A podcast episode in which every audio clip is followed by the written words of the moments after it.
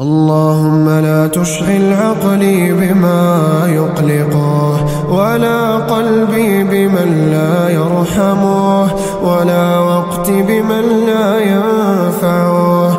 اللهم لا تحرمني خيرك بقلة شكري ولا تتركني بقلة صبري ولا تحاسبني بقلة استغفاري.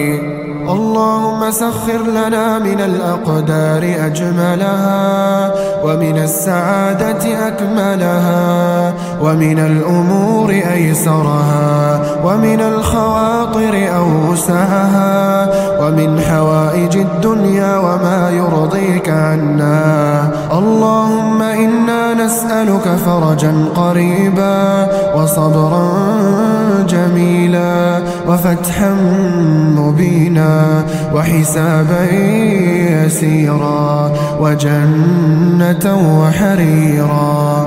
اللهم طهر قلوبنا من النفاق وأعمالنا وألسنتنا من الكذب وأعيننا من الخيانة. فإنك تعلم خائنة الأعين وما تخفي الصدور. يا خالق الكون والوجود لمن نشكي وأنت موجود. بابك لم يكن مسدود. يا رب أعطنا النفس الراضية وصدورا من الهموم خالية وقلوبا بطاعتك صافية وأنعم علينا بالعافية. اللهم أغسل قلوبنا من أوجاعها وألسنتنا من أقوالها وأعيننا من خيانتها. اللهم لا تحرمنا لذة السجود بين يديك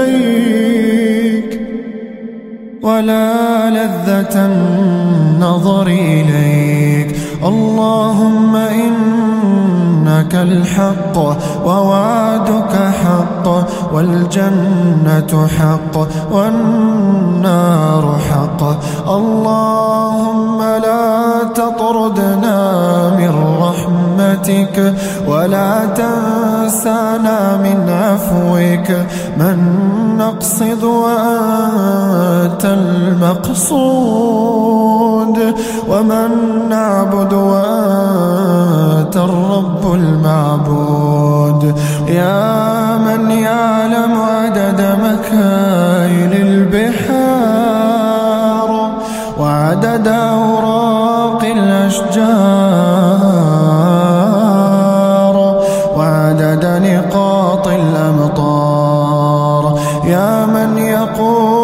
للشيء كن فيكون. اللهم اهدنا فيمن هديت وعافنا فيمن عافيت. وتولنا فيمن توليت وبارك لنا اللهم فيما أعطيت وقنا واصرف عنا برحمتك شر ما قضيت فإنك تقضي بالحق ولا يقضى عليك إنه لا يذل من واليت ولا يعز من عاديت. تباركت ربنا وتعاليت. لا منجا ولا ملجأ إلا إليك. نستغفرك اللهم من جميع الذنوب والخطايا ونتوب إليك.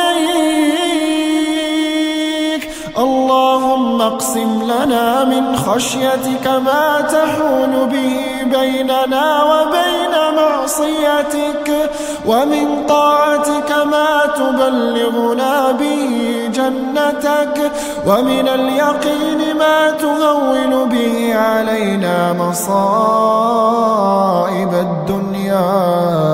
ومتعنا اللهم بأسماعنا وأبصارنا وقواتنا.